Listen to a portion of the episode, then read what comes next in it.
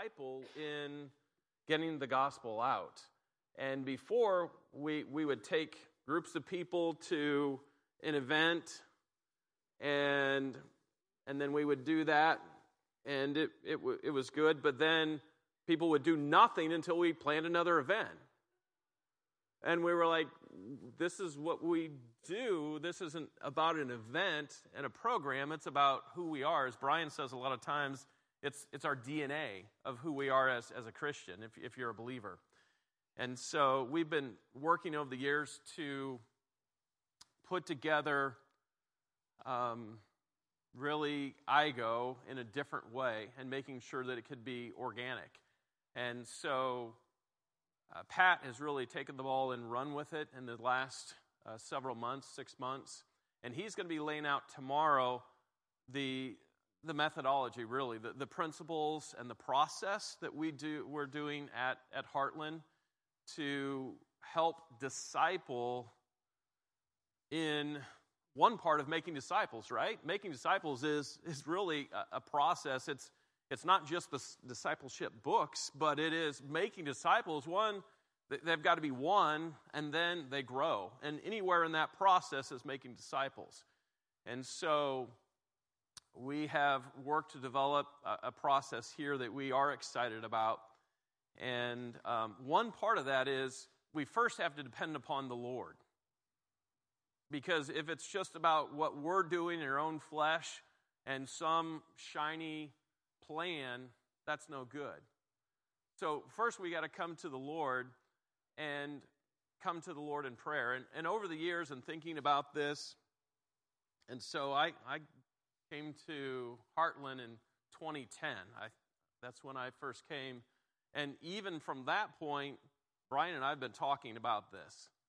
And so it's just continued to grow over that, that time.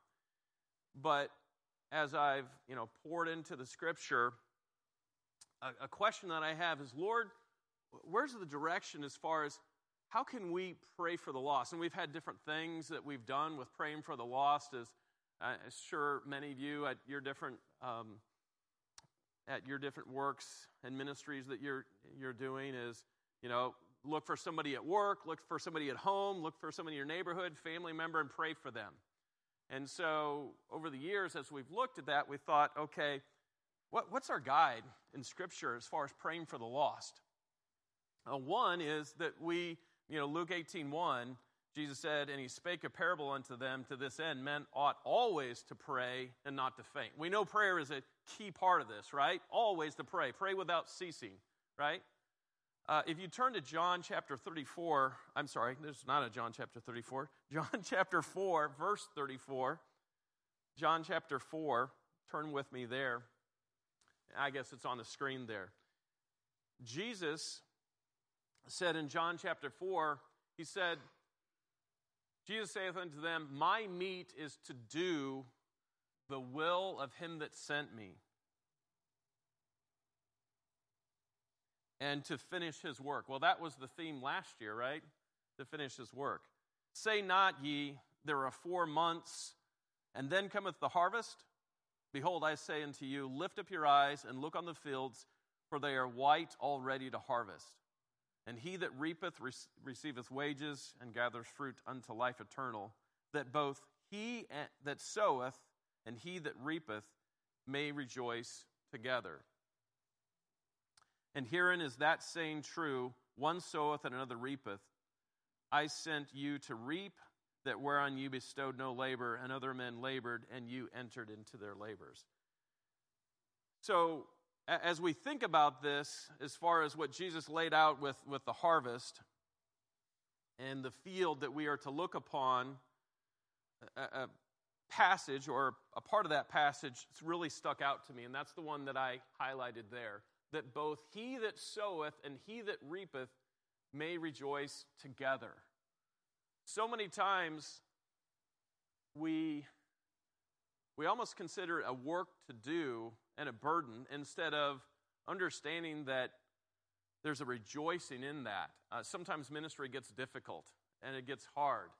And that's when we're, we're not walking with the Lord. But understanding that there is a rejoicing that when we look on the harvest in the field, and in this idea of the fact that we are laborers, we are laborers, and that and the problem is so many times is that we don't live like we're laborers in the field. You know, we're God's vessel on this earth for his harvest. And as I think about it, we're what do we hold as a vessel? A vessel holds something. We hold the Holy Spirit of God within us, and we are called to embody His holy word. And so, what are we carrying around as vessels? We're carrying around His word, it should be in us, and His Holy Spirit as we're moving around on this earth. And that should be lived out, and that's the labor that, that we should be a part of is as we carry these two things the Holy Spirit and the Word of God. But so many times we don't live like we're laborers. And I'm talking as, as a common, um, as, as, as a member and not as a pastor. Because, you know, when we're leaders, that's just what we do. But this is beyond just the leaders, it's, it's every Christian picking up the call of Christ to say, Why am I here and what am I to do? And we are to be laborers. And so, what I want to dig a little bit deeper into is the fact that God has equipped his servants with two powerful weapons, and all we need to engage in his mission is declare his, his gospel to the loss with these two. And they're simple, okay? It's no big re- revelation here. It's the Word of God in prayer. But when we see how Jesus talked about the Word of God in prayer, it instructs us how we can be more effective and more, um, uh, more powerful in our witness. You see, our power and our victory as the church of the living God is realized and manifested to, through these spiritual tools of the Word of God and prayer. And we need to live like it. We need to believe this. It's about Christ living in and through you, which is mightily realized through you being immersed in the Word of God. It's not about your knowledge of the Word of God, but your love, first and foremost, for the Word of God, capital W, of the Lord Jesus Christ. And then His holy Word, because that's how we know Him. Through His voice and His words in Scripture as He speaks to us daily and then the love that we have in spending time with Him through prayer. It's that relationship that we have with Him that should motivate us to go on and tell others. Is that not how this whole thing started, right? When we look back at the disciples and what they did, it, it was their heart attitude to say, You need to know about my Jesus. So, it's about our love for the Word of God. Psalm 119, that's what that's all about, right? With David and his love for the Word of God. He messed up so much, and God says, Yes, I know those things, but you had a heart for me. You had a heart for my Word because that's how you knew I could communicate with you. So it's less about what we know about the Word of God. And really, Mike taught us this before. It's about what the Word of God is in you, right? How much of the Word of God has in your heart, in your life. And it's not even about the amount of time that you spend in prayer, although that's important. It's rather the attitude of your heart and love for Him in prayer. That God says, that's what I'm looking for a true worshiper. You know, it, a lot of times, and what I do as a profession, we look at design um, and skills and teaching students uh, how to create design to become professionals in different areas, whether it's engineer or computer science or whatever. You start with the end result and you work backwards for the best design. So if we, and, and that's, that's what God always did, He gave us the, the end result in here. We have it already. But if we start for us with the end result, the finish line, for us, it's the judgment seat of Christ. And if you go to 1 Corinthians chapter 3, it's not the amount of time, it's not how much you know, it's of what sort it is, right? Gold, silver, and precious stones, not wood, hay, and stubble. So sometimes I have classes here that are small, you know, whether Wednesday night or others, and it's just a couple people. I don't care because that's gold, silver, and precious stones. I don't care about the numbers. I'm doing the work that I'm called to do, regardless of the numbers, because I'm doing what I'm supposed to be doing. Now, I led more numbers, but that's on him. My job is to bring the loaves and the fishes, and he multiplies them. That's not my job. Hebrews, as we look at these two weapons, I don't need to remind you, but what a powerful weapon that we have in the Word of God that helps us. We can't, like Jesus, discern the thoughts and minds because we're not God, but we, He's given us a tool that can do that. So when we're talking about witnessing, we're, we're talking about intentionally taking the gospel out. We have a weapon that can discern thoughts and the intents of the hearts, right? For the word of God is quick and powerful, sharper than any two edged sword, piercing even to the dividing asunder of soul and spirit, of the joints and marrow, and is discerner of the thoughts and intents of the heart. Now, a lot of times we think of our own heart our own mind. But as we are witnessing what is happening so many times, I've, I've shared with people, and I'll say something and I'll, I'll share a scripture and walk away going, uh, I got nothing out of that. But then later I find out what it had been rattling around in that person's head was the Word of God. I had no idea, but God knew exactly which scripture and what word needs to affect the, the thoughts and the intents of that person's heart. When we look at uh, prayer, James 5 16, I have a, a picture, we have a picture in our house. Um, it's, it's actually a father uh, praying uh, at the bed of a, of a child, and there's, there's a picture of uh, spiritual warfare going on, and it has this, this verse The effectual, fervent prayer of a righteous man availeth much. Now, a lot of times our prayer is not effectual because we're not in the right relationship with God or with our brothers and sisters in Christ, and so it's not effectual. Sometimes it's not fervent, it's, it's not seeking out the Lord, but when it is, it's powerful. And so, with these two weapons that we have and God has empowered us with, and we are vessels walking around with these weapons, that, I mean, can you imagine you imagine Moses or Abraham with these weapons? They didn't have the complete Word of God, they didn't have the Holy Spirit of God sealed inside of them. Well, that wasn't theirs, it's, it's ours. But they would have loved that. So, understanding that we are equipped, because so many times when I talk to people about witnessing, they're, well, I can't because of this. I don't know. I, no, you're equipped with all you need. You just need to believe it.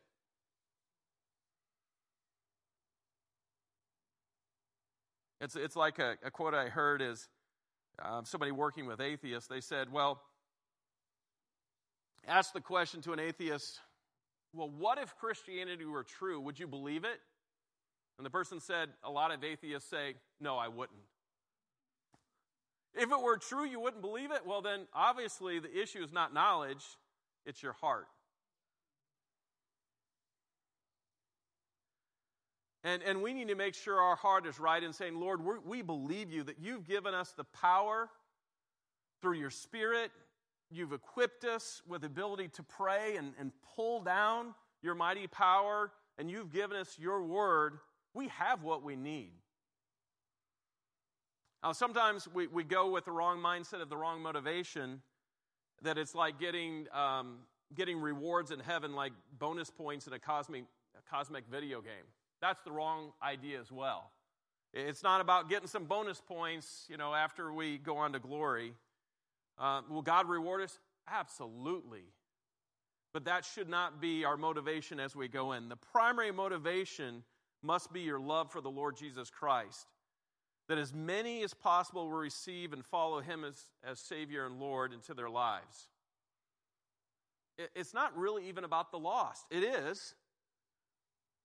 But the focus, and I have referenced it earlier, is the disciples, they went out because they said, You have to know this Jesus.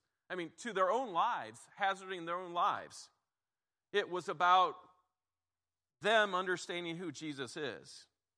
I mean, I'm reading through Acts right now, and time and time again, Paul, he gets up from being, all intents and purposes, everybody thinks he's dead, and he gets up, and everybody is, is amazed, and he goes right back into the battle, the same thing that he came out of. Because he so desperately wanted people to know his Jesus. So it's about him being glorified and exalted and bring him, bringing him the greatest glory. Now, with that, yes, we should have a heart for the lost, but our primary motivation is him. Now, that's all review. You already knew that. But then the question becomes, and this is what I want to talk about, is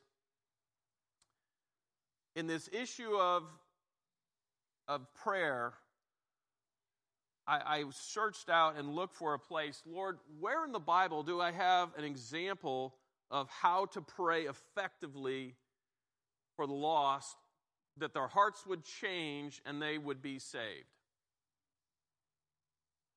So I'm going to pose that question to you. Where in the Bible do we have an example to pray directly for the lost that their hearts would change? That God would change their hearts to be saved.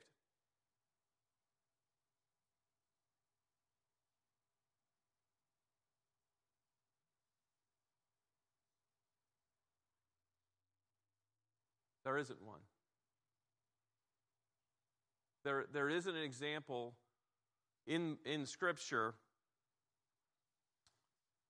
of God just saying, This is how you pray to change somebody's heart so they will believe. Now, the question is why? Well, we'll get to that later. But let's start with what the Bible actually does say about praying in relation to the lost. So I want you to turn to Matthew chapter 9, verse 37.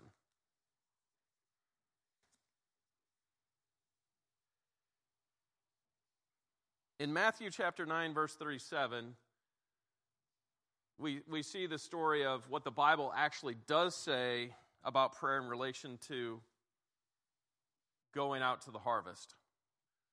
And Jesus told us to pray that he would send forth laborers into his harvest.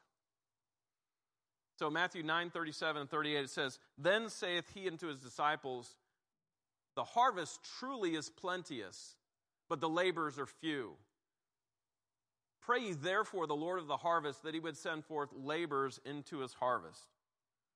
So the problem is not the harvest, but so many times that's what we think. Oh, it's just so hard. Well, that's not what this says. The problem's not the harvest. The harvest is what? What's it say there? Plenteous. It's plenteous, but we don't believe it so many times. We go in expecting that it's the person's going to say no or reject. That happens. But what we need to be doing is believing that it's plenteous. We need to believe that our Lord, what our Lord actually said. And too often we wrongly believe the problem is the harvest. But the truth is, the problem is that there are real, or there are few real laborers. So the problem is in the laboring, that we're not laboring in faith that God has a harvest and wants us to labor in it and we make it about the lost or what we can't do instead of about Him, where He places the emphasis. Whose harvest is it? It's His harvest. Now, we can own that, and definitely we want to own that um, because of our peace and what he, is, he has allowed us to do, but it's His, and we need to trust Him that He knows what He's doing. We need to engage as a laborer, and we need to encourage more people to become laborers in Jesus' harvest. Because it's not about us, it's not even about the loss, it's truly about the Lord and His kingdom, that His harvest would be filled and that He would be glorified.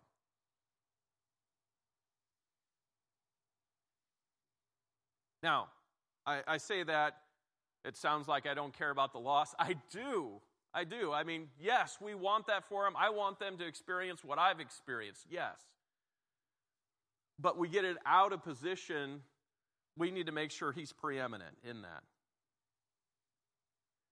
So it's, it's the harvest, and he sent the laborers. It's not about making the lost believe in him, but about them hearing the gospel, and we are to declare it. It's really their choice whether to believe or not. Be turning to Ephesians chapter 6, if you would. So, the, the first passage that we have in Scripture that deals with the lost and instructions on how to pray was, was Matthew, Matthew chapter 9. He says, okay, this pray ye the Lord of the harvest that he would send forth labor. So, first and foremost, that's what we should be doing. Sending forth, asking God to send forth laborers into his harvest. And uh, most of my family is in Iowa. I can't get there a lot. So, what God has instructed me to do, I'm praying, God, send laborers. When I can't go, send laborers to those, to those loved ones that I have. Send them because I can't go. And then I believe that's what he showed us to do is send the rest of the body of Christ when I can't go. In Ephesians chapter 6, we, we see the, the next passage that talks and, is instructive on how to pray. Now, as you well know, uh, Ephesians chapter 6, especially 10 through 17, lay out the what? The armor of God. And so it goes through the whole armor. And then how do you use that armor?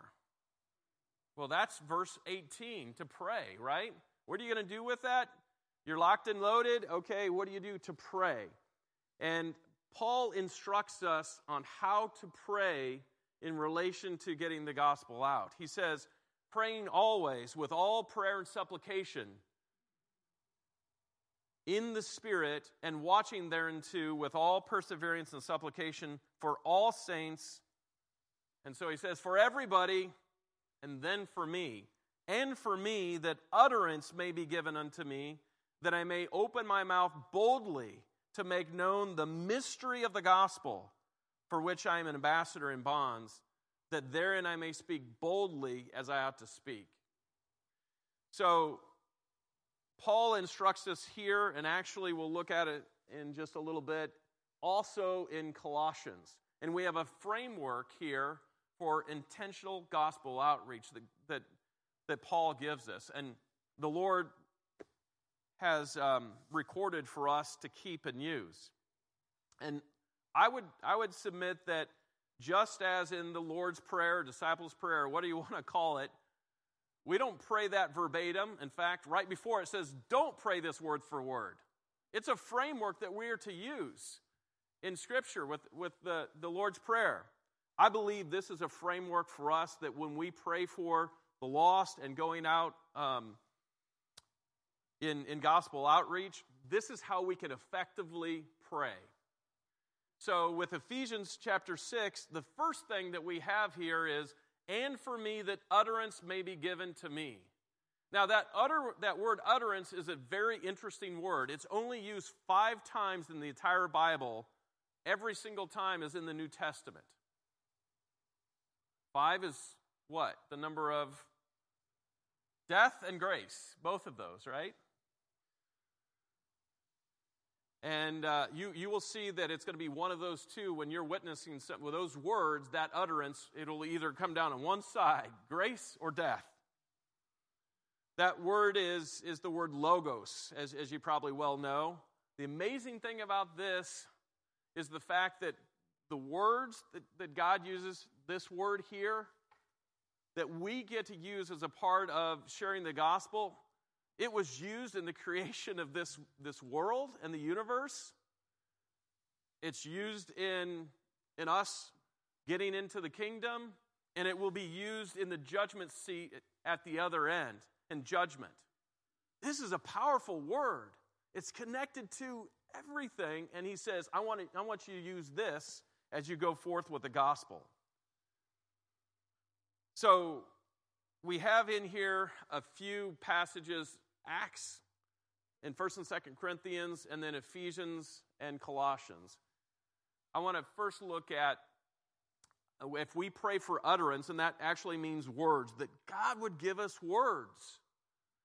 And so many times when I talk to people about the gospel, they're like, I just don't know what to say. Have they said that to you? I just don't know what to say. Here's the answer ask God to give you the words.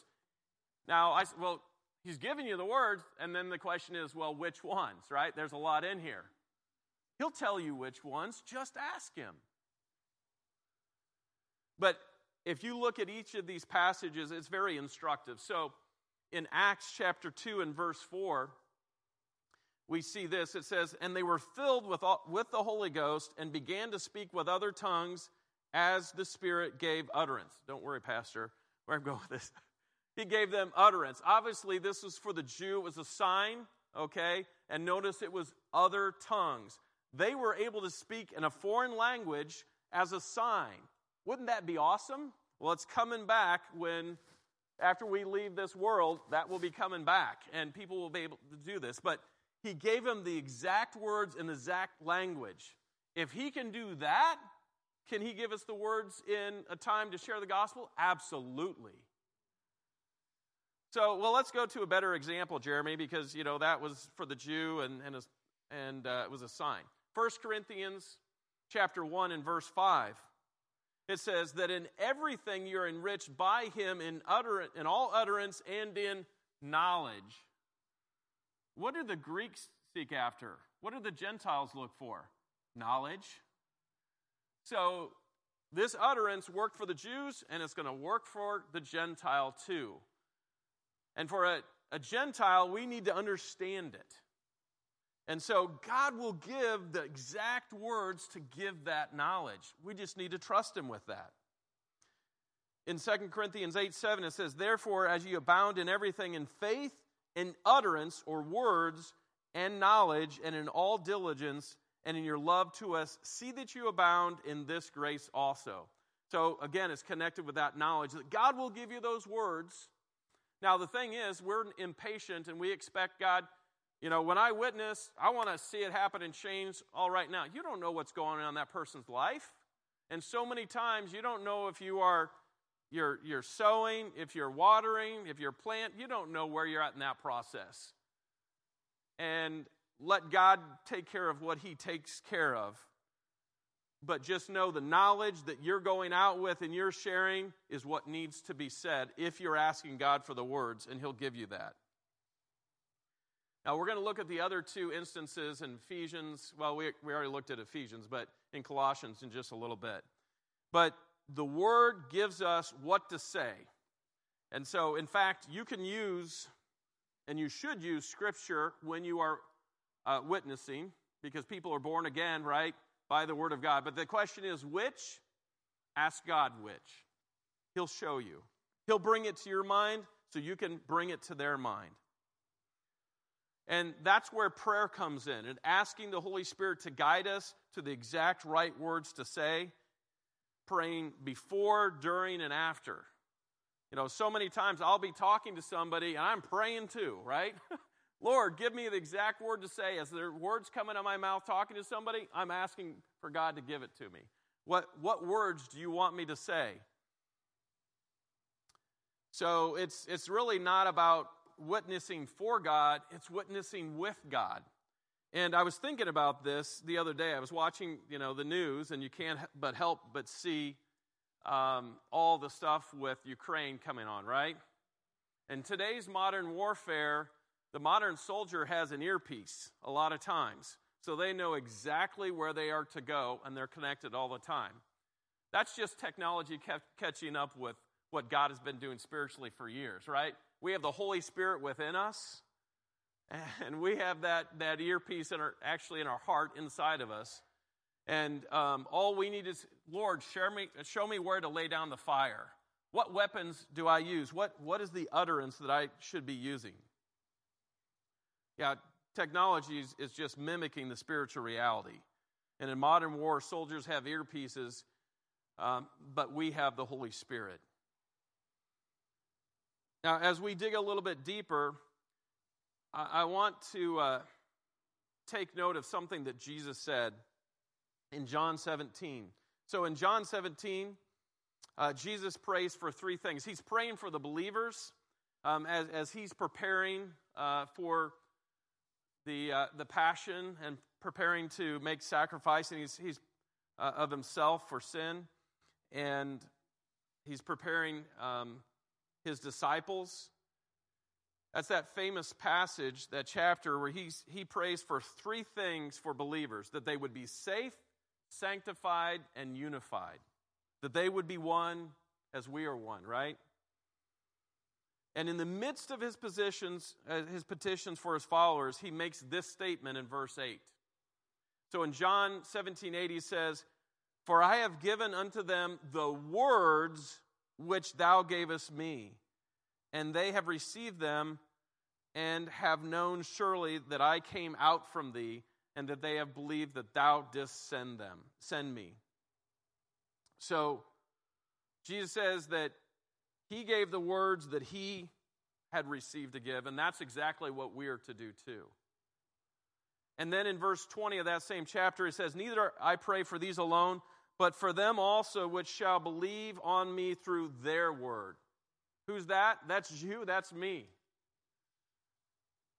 Those who were not walking with him, that the word has been passed down for us and to us that we can believe. So it, it's, it's about understanding the, the words and praying for those words. You know, John 10 17. So then faith cometh by hearing, hearing by the word of God. John 1 1 1. In the beginning was the Word, capital W, and the Word was with God, the Word was God. God puts an emphasis here um, on His Word, and we need to first and foremost pray for utterance that God, give me your words. Before I, as I go in, equip me. And then the second thing here, in verse 19, he says this He says, to open my mouth boldly for the gospel. So in Ephesians 6:19 says to open my mouth boldly. So a lot of times, okay, we know the words that we're going to say. They may not be the the ones that we should be, you know, praying that God would give us exactly what's needed, but sometimes we you know, we have a card or something to say, but then we never open our mouths. You ever been there before? And later you're like, I didn't open my mouth and I should have. Okay, so sounds like none of you have been in that, that boat, but I've been in that boat, okay, um, where I didn't open my mouth about the gospel and I should have. So, what Paul is saying is, pray for me that I'll open my mouth boldly for the gospel. So many times we simply don't open our mouths. We keep our mouths shut when we should be opening them and be bold for the gospel. So, first, Lord, give me the words and then open this mouth so I can speak your truth. Pray for that. And He will give you that. Now, what does it take? Boldness. And that's the problem. We don't have the boldness. Give me boldness to open my mouth, and He will. And then, third, it says to make known the mystery of the gospel. In the Bible, a mystery is something hidden that we are to reveal. It's not meant to be kept hidden. We are the ones who are to reveal it. You know, the lost can't see unless we make it known. 1 Corinthians 2 7 says, But we speak the wisdom of God in a mystery, even the hidden wisdom which God ordained before the world unto our glory. In Acts 26 18, uh, revealing that, that mystery, in verse actually verse 17 it says delivering thee from the people and from the gentiles unto whom now i send thee to open their eyes and to turn them from darkness to light and from power of Satan unto God, that they may receive forgiveness of sins and inheritance among them which are sanctified by faith that is in me.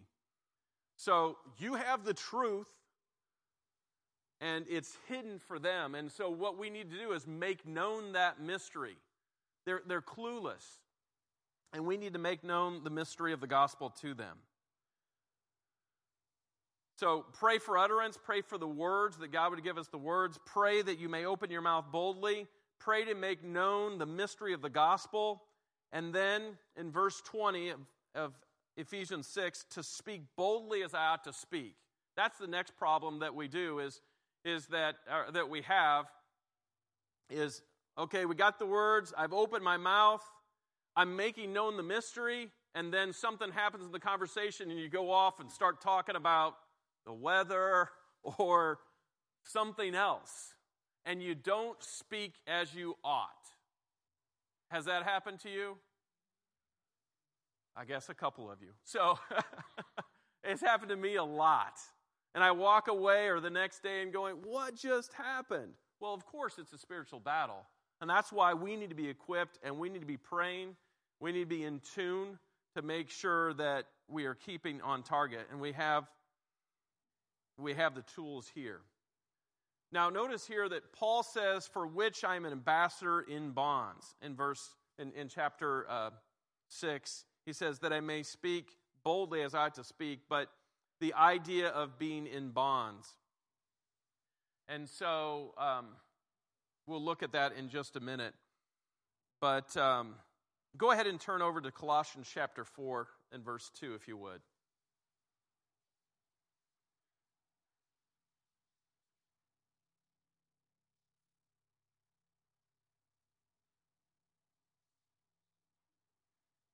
So, um, you're an ambassador in bonds, and I just want to, as we're turning over to the next passage, look at that. We're bound to the mission of the gospel, but many times we live like we have no ties for it. And I'm talking about the common person. Um, so the believer, a lot of times, that's nice, that's for the pastor, that's for the missionary leader, that's not for me. And we need to help them understand no, if you are a believer, you're bound to the gospel. And, and help them understand that it, it is it is not beneficial to them to live like you have no ties, that you're not bound to the gospel.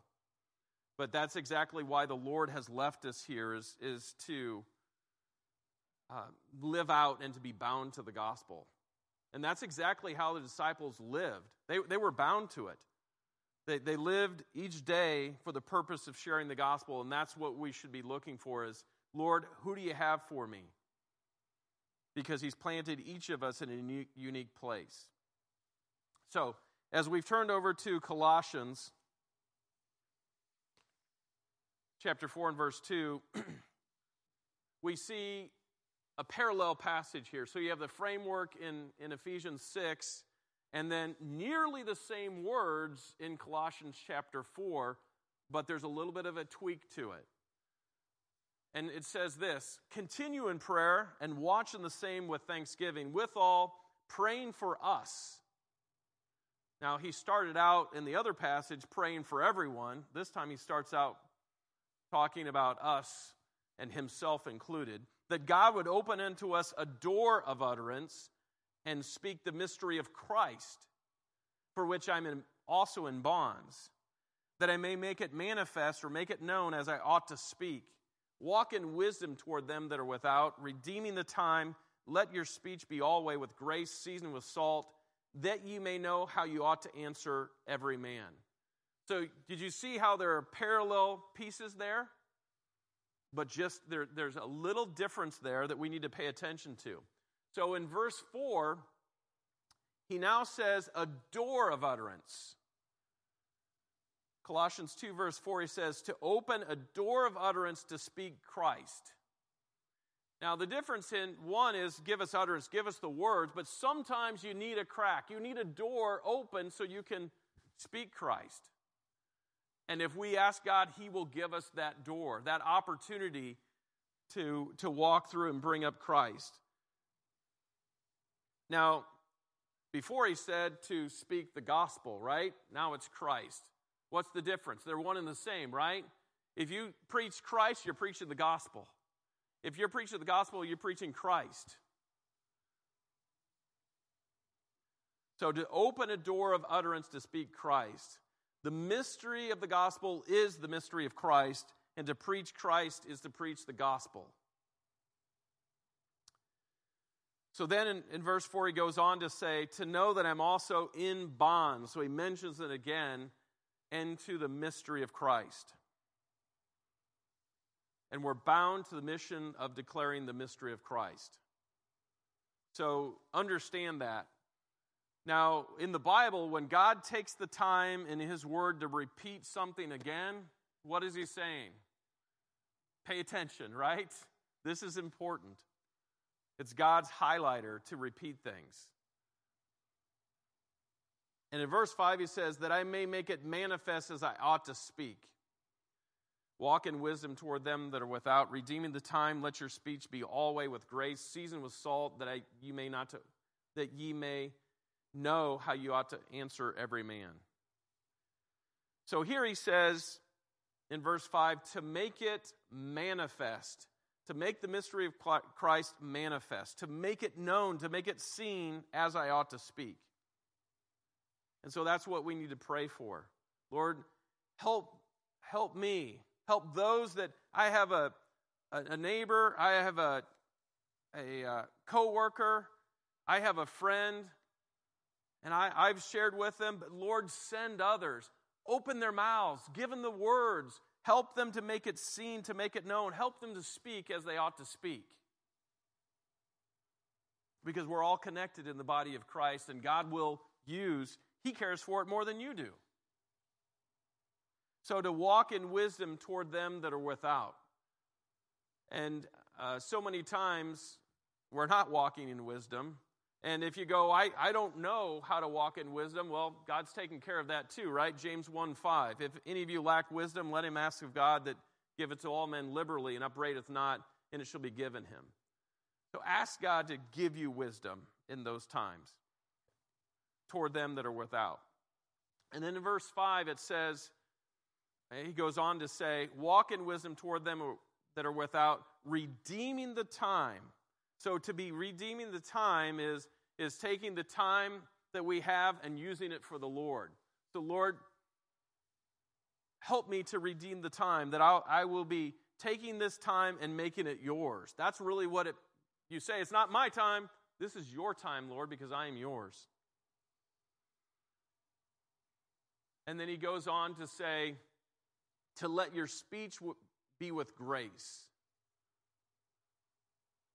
and to let your speech be seasoned with salt. Those two things of salt and grace.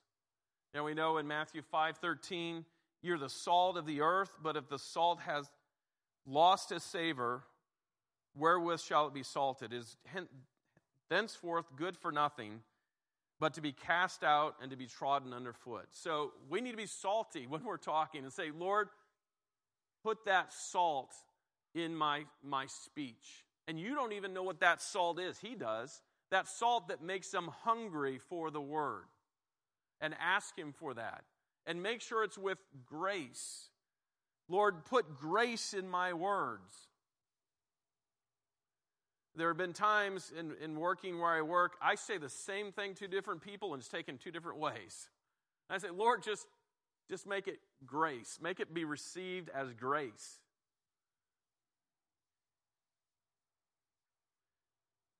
That's the purpose of a Christian. Now, it's interesting that this is in the book of Colossians. We, we talked about Ephesians and the fact that it was positioned in, um, as what to do with the armor of God.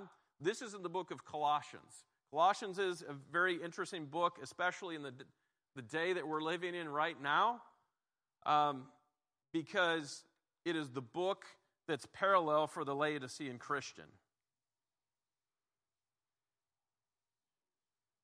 This is our purpose. It's just the fact that the, and that is to, to be intentionally sharing the gospel. It's just the Laodicean Christian has forgotten that.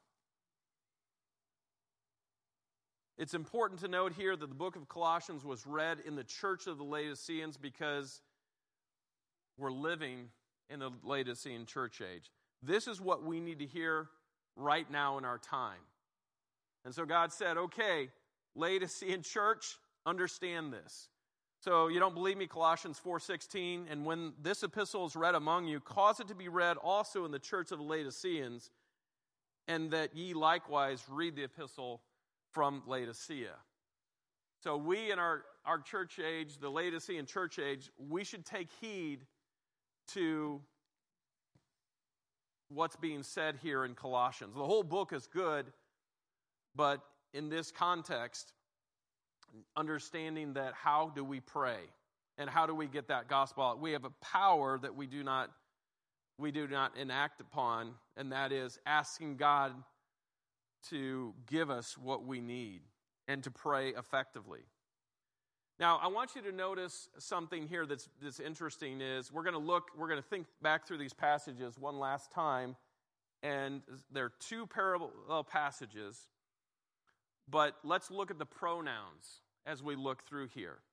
So in Ephesians 6 18, he starts out talking about praying for the brethren and praying for the body of Christ. He says, praying with all prayer and supplication in the Spirit, watching thereunto with all perseverance and supplication for how many saints? All saints. So he says, this is good for the entire body of Christ. And we can pray for the body of Christ for these. And then he turns it back on himself and he says, As for me, that utterance may be given to me, that I may open my mouth boldly to make known the mystery of the gospel, for which I am an ambassador in bonds, that therein I may speak boldly as I ought to speak. So he makes it very personal. And he is even asking others, You pray for me for this. Please pray for me when I go out. And in Colossian, in Colossians, he does just the opposite. He says, Continue in prayer and watch in the same with thanksgiving with all for us, that God would open unto us a door of utterance to speak the mystery of Christ, for which I am also in bonds, that I may make it manifest as I ought to speak. And so he talks about himself and us, and then he uses the um, imperative second person. He says, Ye, it's a command. Walk in wisdom toward them that are without, redeeming the time. Let your speech be always with grace, seasoned with salt. Why? That ye may know how you ought to answer every man. So, who's it good for? It's good for you. It's good for all Christians. It's good for you to ask other Christians pray this for you. It's good for everybody in the body of Christ for us to pray this way. So each time Paul prays for others, it's, it's all, it's us, it's as the body. He asks for prayer for himself as well. And this template for praying, for intentionally going and being sent as a labor into the Lord's harvest can be used for all for yourself, your ministry team, your church, other believers within the body of Christ, that ye may be able to answer every man for the sake of the gospel of the Lord Jesus Christ. As I said before, notice there are 14 elements. What's the number 14? Double blessing. And is reinforcing the number seven. When God repeats something, which he did in these two passages, he's emphasizing it, saying, Pay attention, church. Pay attention, those who, who love me and, and want to get the, the word out. There are essentially seven elements that are explained in just a little bit different ways. So you have 14 total through two local churches, Ephesus and Colossae. And if, if you can simply remember these three passages and pray through them, you, you um, can be more effectual in your, your prayer. In Matthew 9, pray ye therefore the Lord of the harvest that he would send forth laborers into his harvest. Pray for those laborers to go. In, in Ephesians, listing out those things, and also in Colossians. So we, we have those 14 elements, and a lot of times people go, okay, but you pose the question of, of, of why, or the, the, the question of why doesn't God have us pray for the person's heart? Is it wrong to pray for the person's heart? I don't think it's wrong. But I also believe it's not effectually praying. And I'll tell you why. This is my own thought. Um, next slide, please. In a couple minutes. Okay, so first I have to go over this. Um, so first, God has us covered, right? The problem of fear, of fear is countered with ability to pray for boldness. What do most people say? Well, That's such a scary thing to pray or to go out and witness to the lost. God has you covered. So pray for boldness. He'll take care of that fear. I've been saved for over 30 years, and almost every time I go out to witness, I'm afraid. I'm not evangelist. I'm afraid. I just know I'm supposed to do it. But I drag this flesh over, I witness, and I'm skipping out afterwards because I see what God's done. Whether somebody's got saved or not, I had an opportunity to share Jesus. And I know that, and I've done that countless times, and yet every time my flesh doesn't want to go. I have that fear. I am not gifted like some of the others who have no fear in that. I'm sorry. Um, I, I, think um, it's not about the fear, it's about pushing through it.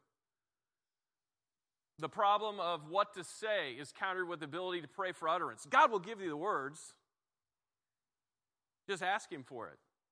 The problem of the way to bring up Christ. Well, I don't know how to start the conversation. Pray for a door of utterance. Well, the last problem, I don't know how to stay on mission because every time the conversation just goes the wrong way. Okay? Pray that God would have you speak as you ought to speak. He's got you covered. We just need to ask Him.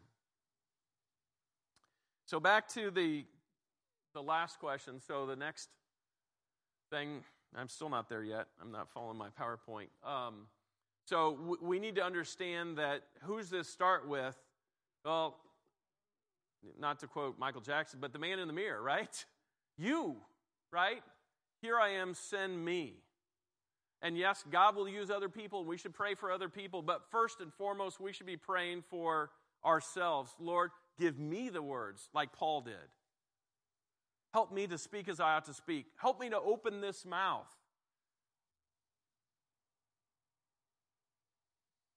And, and so forth. It should start with us. Here I am, send me. And that prayer should be on our heart along with this effectual prayer. I, I guess there's our fourth passage. I haven't looked at it this way as far as when God says going, here I am, send me.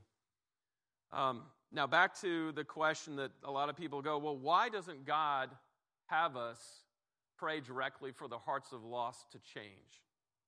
Now, I've thought a lot about this, Lord, as I've I dug and dug and looking, and I, I can't find anything that says that I'm supposed to pray for a lost person's heart. I can't find it in Scripture. But why?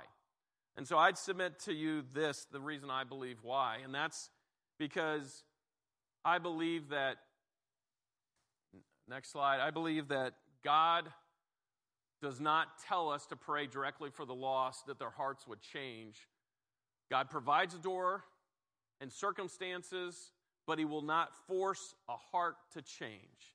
We do not have a dictator as a God, and He will not force anyone's heart to change.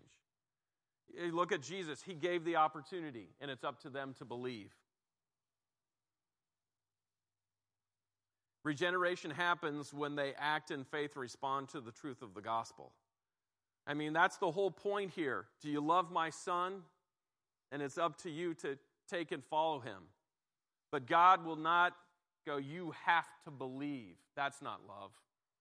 But our God says, you have a choice and so he says instead of making the emphasis of changing the person's heart, it is giving that person the opportunity because God is sending his church with his word through his spirit to give that person an opportunity to believe in the Lord Jesus Christ.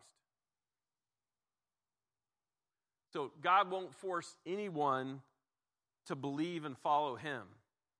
He is not a dictator. You have a free will to receive Jesus Christ as Savior and Lord or to reject Him. And it is a choice. So, therefore, God put the emphasis on going out and sending those to share the message instead of a heart being forced to change.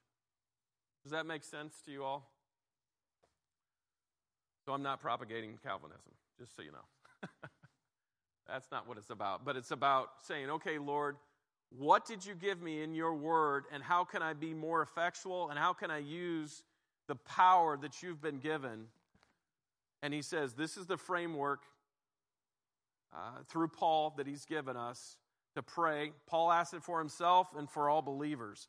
And I think that if we pray effectually that way, and if we mess it up, we don't have to worry because the Holy Spirit will work through that. But if our heart attitude is, Lord, I, I want to be sharing your truth, and I'm going to, to follow the structure that you've been given by your example, Paul, God, God's going to honor that, and He's going to grow us. and He's going to show us, and He's going to disciple us and allow us to, to disciple others in, in sharing uh, of the gospel, in, in making disciples. My mom, um, she, she uh, had to go to work when she was in eighth grade, and uh, she was a believer. She didn't know much about the word. She, I, I know that when I went to college, she prayed for me to be to be saved. I know that, but she was very. She didn't get a lot of of of uh, teaching, and so she'd do things like uh, there'd be a a receipt that would come up with 666 on it and she would freak out, you know. or or um, she wouldn't quote scripture because if she got it wrong, you know, some God might strike her or something. You know, this is God's holy word. I can't I can't even say it if I don't say it exactly the right way. And so, you know, I thought, wow, this this Bible thing is weird, you know. And then God gave me the truth, and I don't need to worry about those things because God cares about my heart. It's not, not about the exact words, He's got you covered.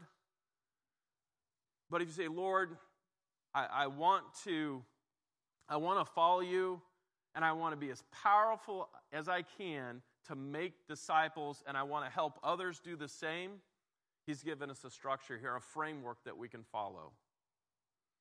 And then He's gifted us with all that we need. So consider these passages.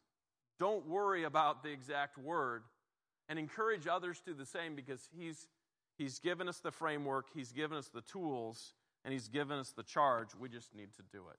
Let's pray. Heavenly Father, holy is your name.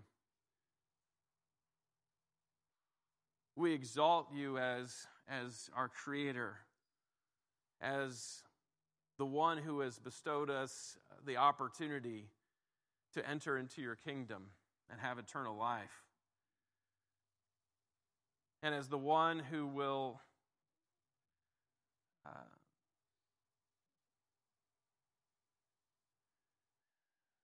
stand before us at the judgment, Lord, and, and our whole life and and what we've done for you, Lord. I, I pray, Lord, that you would um, work in our hearts, Lord. Help us to be your disciples to accomplish your work of, of making disciples and to understand our peace in that each and every day. That we come to you not doing something for you, but with you in prayer and through your word. That we can do what we've been given to do each and every day, Lord. That that wherever you've planted us, whether it be at work or home or family or wherever, um, walking in middle of a street or, or whatever, Lord, that, that you have a purpose and a, a plan for us. As we heard from uh, Andrew, Brother Andrew, yesterday, Pastor Ong, Lord, that so many times we, we don't even know what's going on. We, we think it may be sharing for one person and another person is there in the park and um, is the one that you had us um, the whole time looking to, to talk to. And Lord, I pray that you would prepare those divine appointments, prepare us for that, that you would be exalted, that you would be lifted up, uh, that, that your harvest would be filled. Help us to see that it is plenteous, and we need to be one of those few laborers who would exalt your name. We love you and we thank you. In Jesus' name, amen.